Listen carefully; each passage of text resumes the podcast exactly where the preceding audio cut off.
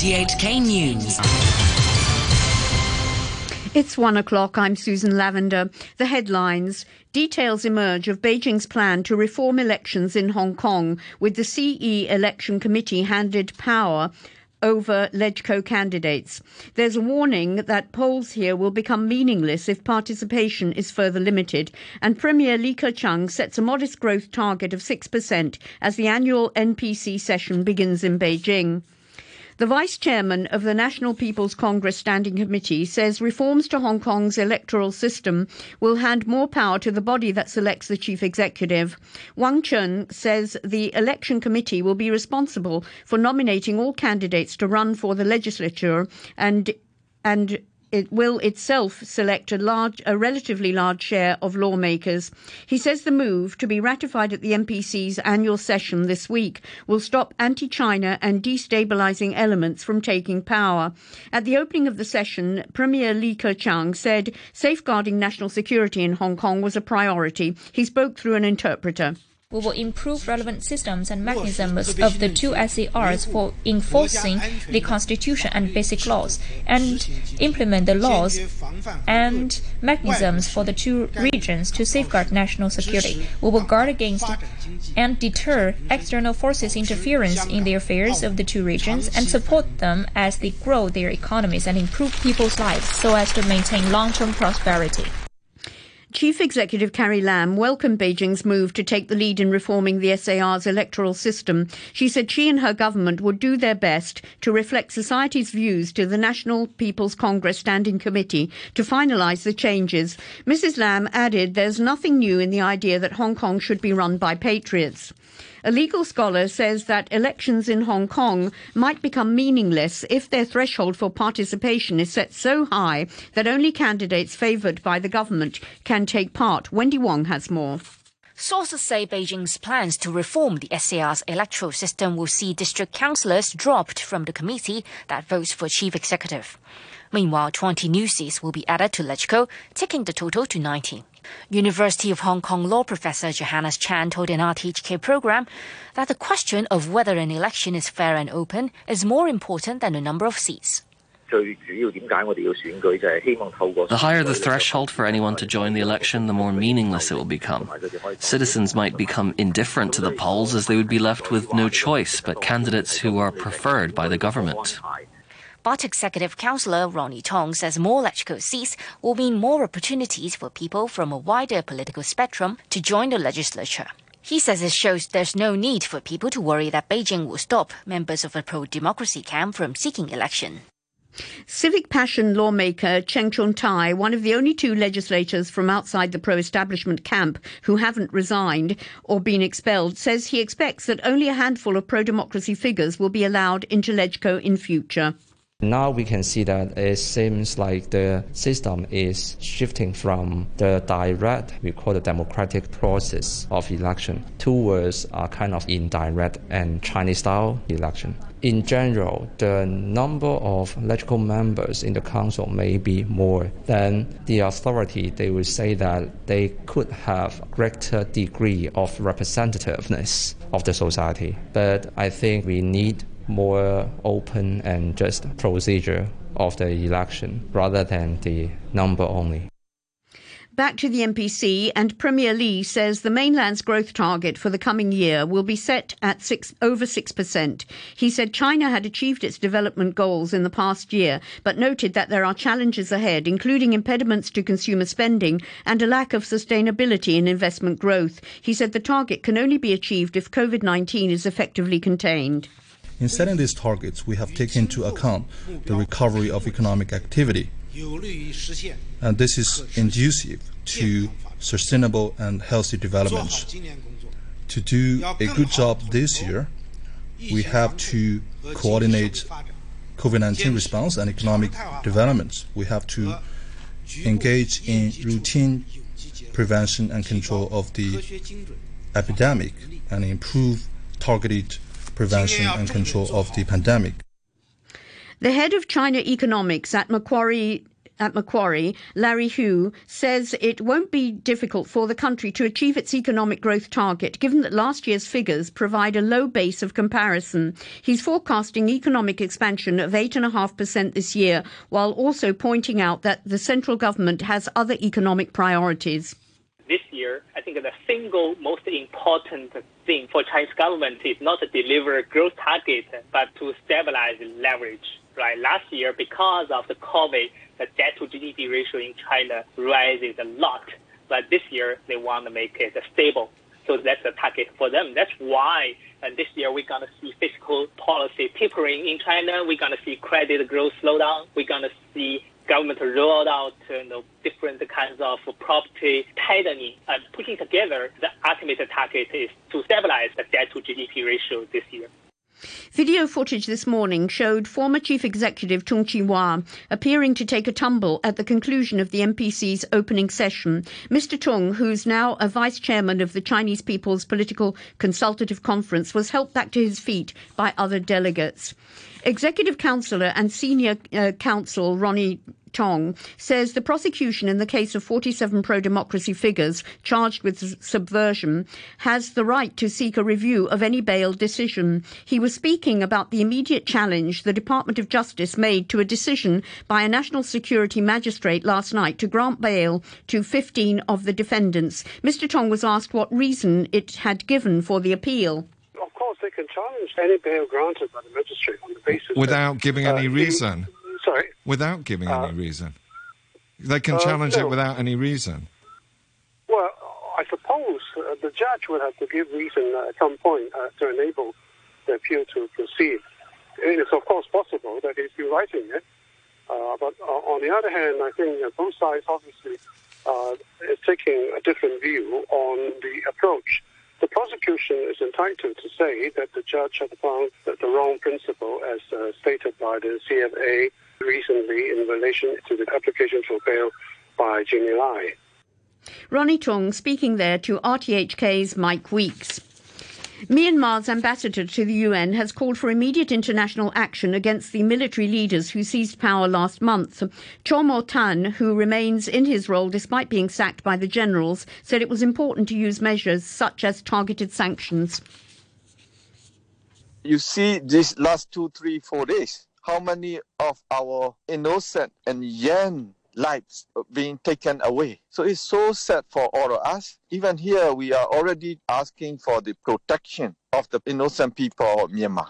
That is what we want. You know, you see last 2 days, how many people die, the way that, you know, the security forces take measures against the innocent people. Australia says Italy's decision to block the export of 250,000 coronavirus jabs won't affect its vaccination program. Government officials say Australia has already received over 300,000 AstraZeneca vaccines from Europe. But Dr. Omar Korship, president of the Australian Medical Association, criticised Italy's decision. It's certainly very disappointing to see this vaccine nationalism rearing its head. And it's a little ironic that Europe didn't seem too keen on the AstraZeneca vaccine just a few weeks ago with pretty negative comments coming from national leaders. And then all of a sudden, once the UK experience demonstrates it's actually a really good vaccine, we see a shipment to Australia blocked. Documents have been released about the creation of a secret intelligence pact between the UK and the US 75 years ago. They include diary extracts from the head of Bletchley Park, where British codebreakers were based during the Second World War. The BBC's Gordon Carrera reports. The Ys are coming, meaning the Yanks. That short entry from the diary of Alastair Denniston in February 1941 marked the beginning of what was once the most secret of relationships. That diary page, as well as other documents released today, chart how cautious wartime meetings evolved into a formal alliance signed 75 years ago in Washington.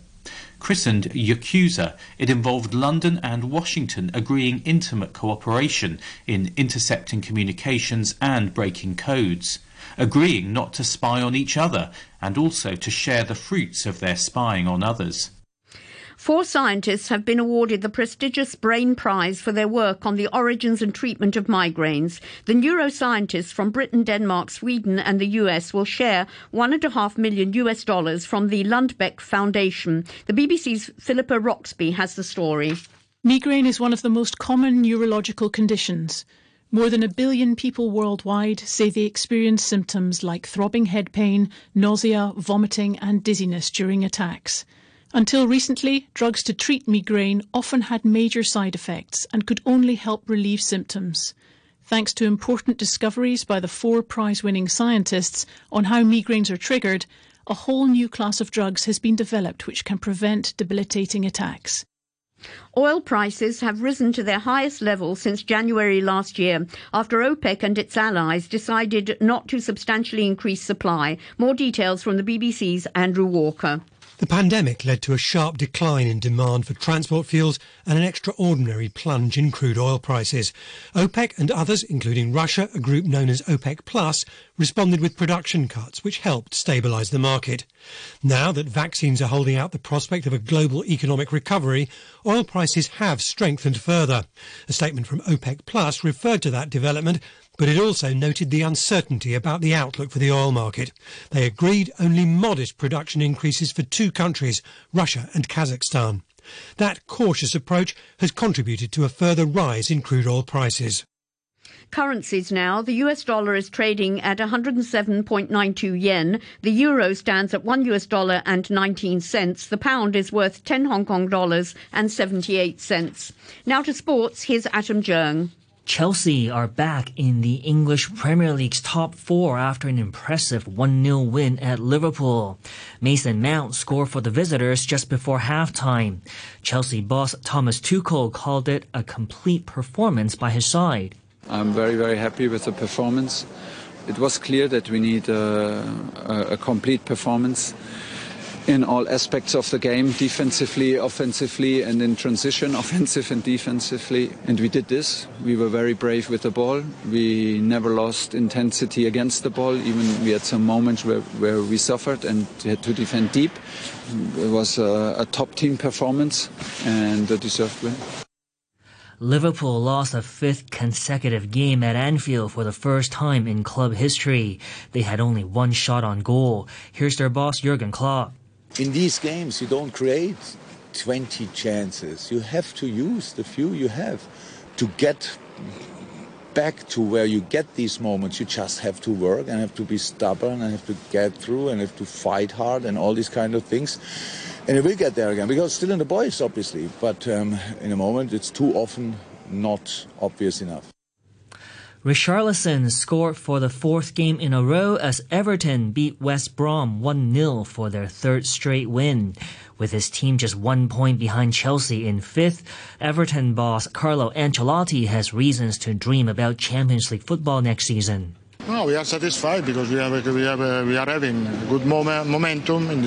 It's the third clean sheet consecutively. Defensively, we are strong, and of course, in front we have quality. On set pieces, on counter-attack, so I think that if we defend well, we can find a solution at the end. Tottenham made it back-to-back league wins for the first time since November with a 1-0 success at Fulham. A first-half own goal settled the game for Spurs. They're 8th in the table, 4 points outside the Champions League places. In Spain, Athletic Bilbao have a chance to win 2 Copa del Rey titles in a 2-week span next month. The Basque country side reached this season's final by beating Levante 2-1 in extra time, 3-2 on aggregate to set up a final against Barcelona on April the 17th. On April the 3rd, Bilbao will face their regional rivals Real Sociedad in last season's final, which was postponed because of the COVID-19 pandemic. Bilbao have won the Copa 24 times in their history, second most behind Barcelona. In Italy, Inter Milan have opened up a 6-point lead at the top of Serie A. Alexis Sanchez scored twice for Inter, who held on for a 2-1 victory at Parma. And that's your look at sports. Stocks now, and a short time ago, the Hang Seng Index was at 29,142, 109 points down on the previous close. Turnover stands at $141 billion. And to end the news now, the top stories once again. Details emerge of Beijing's plan to reform elections in Hong Kong, with the CE Election Committee handed power over LegCo candidates. There's a warning that polls here become meaningless if participation is further limited, and Premier Li Keqiang sets a modest growth target of 6% as the annual NPC session begins in Beijing. The news from RTHK. Hit music, Radio 3.